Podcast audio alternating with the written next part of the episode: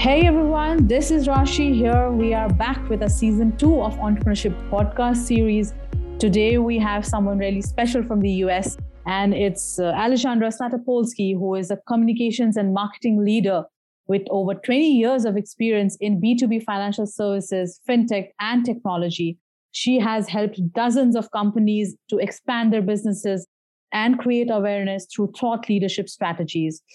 Alexandra is currently the co founder of Scalto in the US, which is a creative consultancy focused on helping companies become truly scalable from a branding and communications perspective.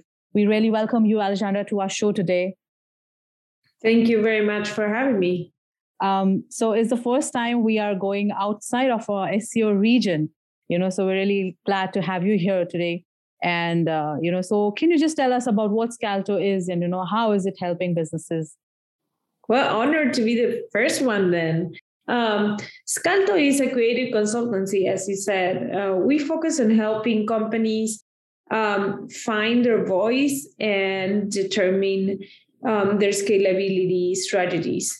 Mm-hmm. Um, in terms of international companies, we've been helping several international companies enter the US. And by enter, I mean defining a, a, strategy to find their niche and design a communication strategy and marketing entrance uh, business plan for them in the US. So that has been our strength and our, our passion to really take companies by the hand and help them navigate the challenges of growing in the US. Okay, okay, that's really interesting to know because you know, um, consultants. Uh, there are so many startups which need help, and consultants, uh, consulting companies are actually what people are looking forward to. You know, uh, these years because uh, startup entrepreneurs and uh, you know the startup leaders they uh, they need a lot of help and guidance which i believe uh, scalto must be providing in the us right exactly. Uh, so when you enter the us or any new market it's, it's always you know it's a daunting task and it's a challenging one. Yes. Figuring out what the the culture is what your niche should be what your offering is uh, because you may have a great offering back in your home country, but in the US, that may translate or not into yes, something yes. that will work in the market or not. Yes. Um, so those questions are always very valid and very important. Um, I've met a lot of entrepreneurs that are very successful at their home country and, and, and their homes, and they're assuming that um, their product would translate into US. And sometimes we've even had to say, hey, you know, your product um, in the US is, for example, an overcrowded market. You are really like you're very well known and it's a very unique proposition for your market, but in the US it may be overcrowded. Mm. Or on the other hand, it's products that haven't even you know showed up in the us sometimes even. So it's really um it's a whole other animal as you can tell you know us and asia you can't you can't compare them as, as consumer markets at all. So it's very important to take a um, a deep look before you dive in. Right right right. That's that's really correct. Um um you know so so like uh you're working in the us economy you know which is one of the world's uh, biggest economy too you know. And uh, so you know what do you think you know how easy or tough has it been for you you know so far for scalto so far? And you know like uh, can you share with us your challenges as a startup you know who is wanting to scale up uh, and and the opportunities you've had being a part of the us economy? Yeah. Um well, I've been pretty lucky, I have to say. I actually come from another country. I come from Argentina, oh, okay. where I grew up.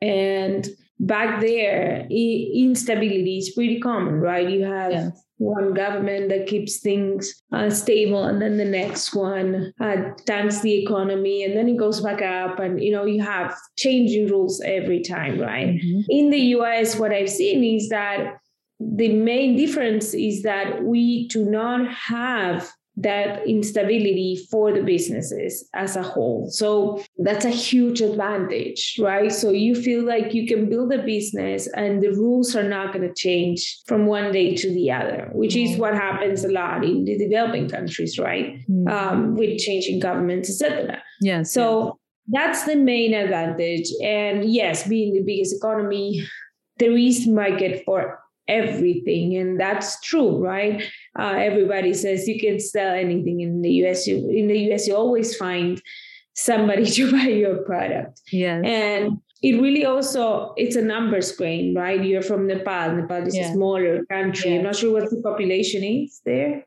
Yeah, yeah, but then uh, you know, in comparison, even to the for the economy and the population, um, there is uh, there. I think it's uh, it's a very bizarre uh, comparison if you want to make, you know, for for Nepal. Oh yeah, the, the comparison I always make is I've helped, for example, several Latin American companies come Yes, in, or yes. European, or Euro, even European, and you're talking about I don't know, fifty, maybe hundred million people in the biggest country, right? Yes, yes, yes. In the US, we have almost four hundred million people.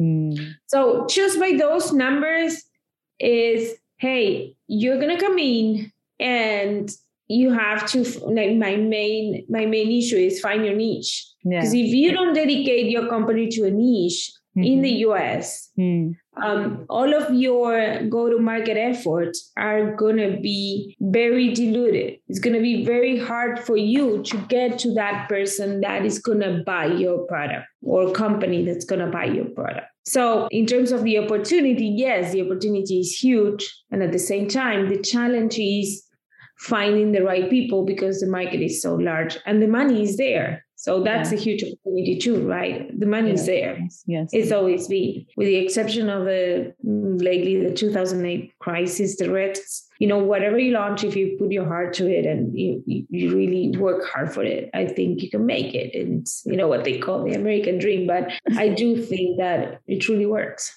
hmm Okay, okay, that's good to know. And you know, like um, uh, talking about uh, consulting companies, you know, so as as we mentioned before, also they're on the rise, and you know, every next startup is in need of it. So you know, you've been an expert in communications and marketing, and so you know, how do you think? Uh, you know, we're we're talking about the niche also, like and finding the right market. So you know, how can one one actually find their market segment? You know, so is there any tactic or you know any technique that you can share with uh, the startup, the listeners for for our listeners? You know, here a bit of marketing and branding strategies that you know you have been using to acquire clients in Scalto, or you know what you uh, how you guide the your clients under in Scalto. Yeah. Well, whatever I tell my clients, I try to do myself, of course. Okay. Uh, but it's about uh, to find a niche. It's about sitting down and thinking, who do I have the easiest conversation with? So basically, who understands my product and values what I'm doing? Um, okay. that's generally an easy question to answer whenever you are an entrepreneur Mhm. you know you've sit down enough with people to know um, which conversations were easy and which ones took a little more explaining or were even like really you know harder because the, the other per- the person on the other side of the table really was not understanding your proposition Hmm. so I think that a very easy um, way to start defining your niche is really okay. Let me think back about the last 10 conversations I had. Who was fast enough who, to understand what I was doing? Okay. And then um, also who will, you know, get my product and run with it. So if it's, for example, for consulting, for consulting, for me, the key to um, to scaling was the productization, making sure that you have an established process that shows what you do from start to finish for your client, right? Okay. So whoever you sit down and can show you can show them what you do for clients and they get it right away with i don't know. In our case it was uh, financial services and fintech. We design our products uh, based on our experience. I have a, a very uh, strong background in financial services. So whenever i sit down with somebody from the financial services industry the conversation just flows because I understand the industry and I understand the products that they're offering and I understand the pain points they have. yes. So I go with that. And then I say, okay, then you also have to figure out what's the moment in the um, lifetime of that organization or person in which your product clicks also because it's not always any moment right so Yes. in my case it's okay it's organizations that are looking to expand or to enter a new market Yes. Yes. and that's pretty common among my clients Okay.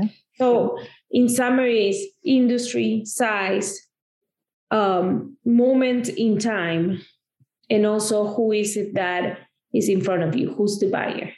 Mm-hmm.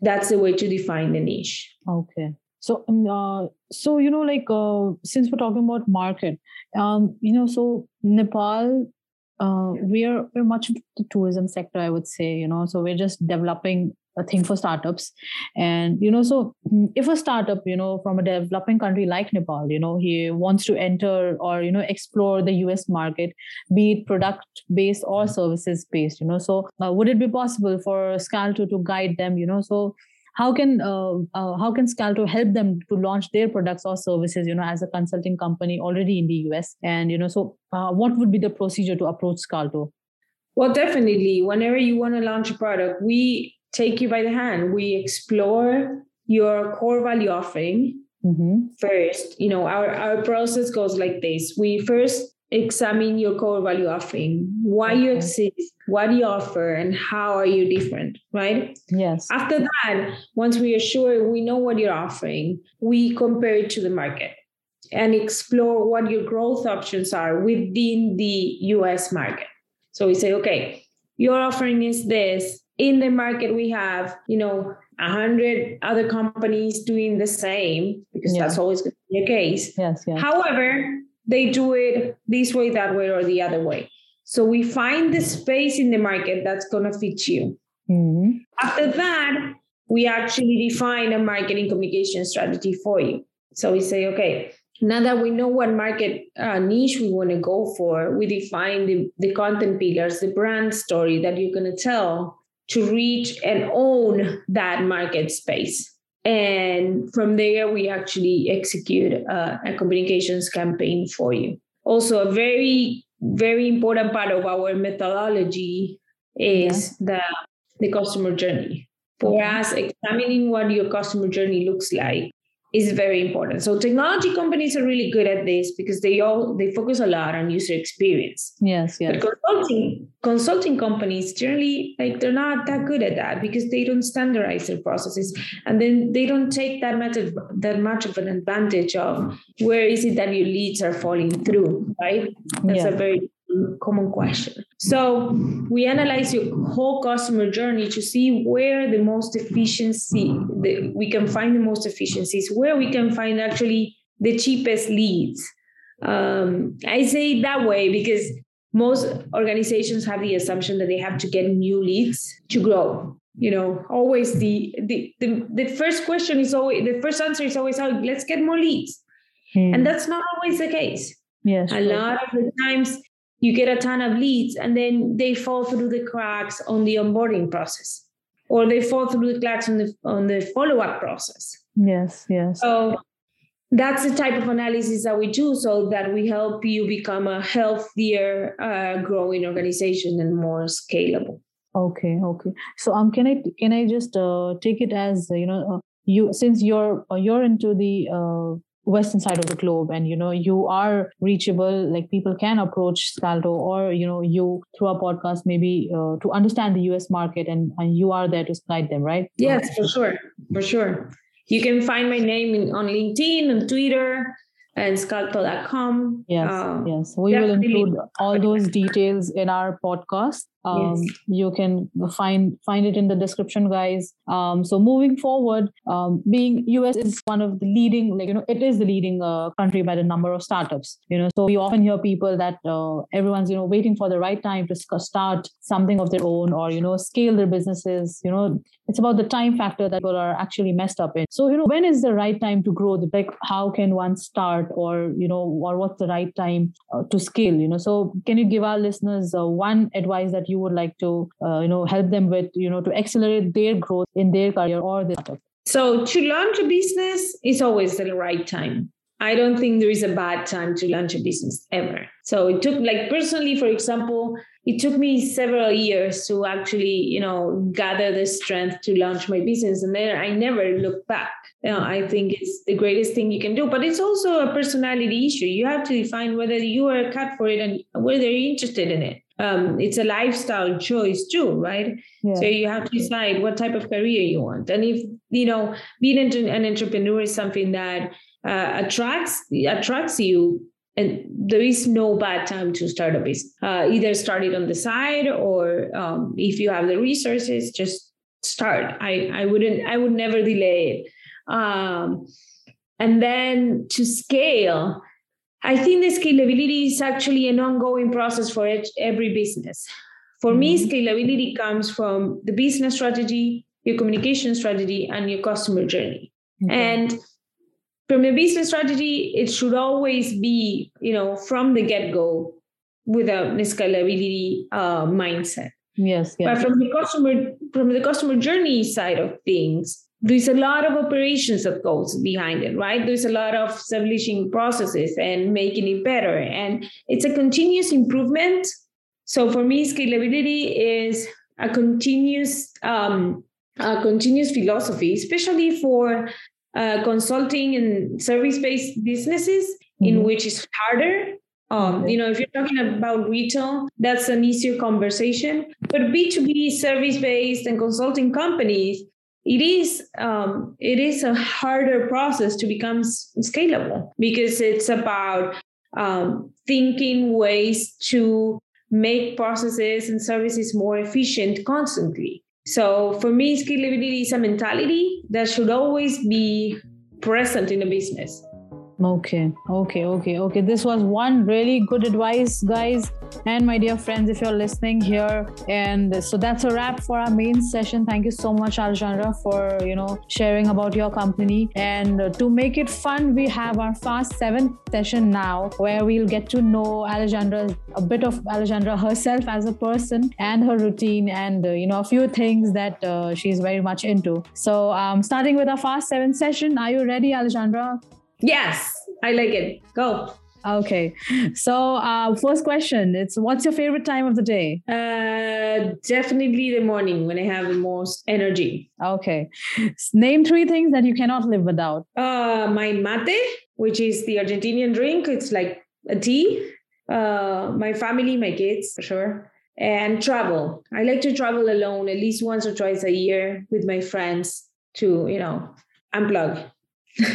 Okay, okay, okay. Um, so who is your role model and why? I don't know if it's a role model, but it's a woman that really, really inspired me. Her, uh-huh. she's a coach, and uh, she was my coach for many years. And she's a psychologist and she okay. defined her career in her own terms mm-hmm. and decided to really live authentically and just do whatever she really felt was in line with what she was looking for so she was my inspiration for many years and uh, okay can we can uh, if if possible can we can we get her name her name is lina acosta okay okay and then like how is she associated with you you know like uh, you know she you was mentioned- my yeah, she was my parenting coach actually. Oh, okay. Yes. Okay. And she, that's really uh, nice. So um uh, what is one quote you live by? Actually, this one that I love by Mark Twain that said, if mm-hmm. I had more time, I would have written a shorter letter. Oh. For me, yes. Okay. It's all about um, being clear, putting an effort in, into your communication and making sure that every single thing you say or write or you know plan is simpler and clearer.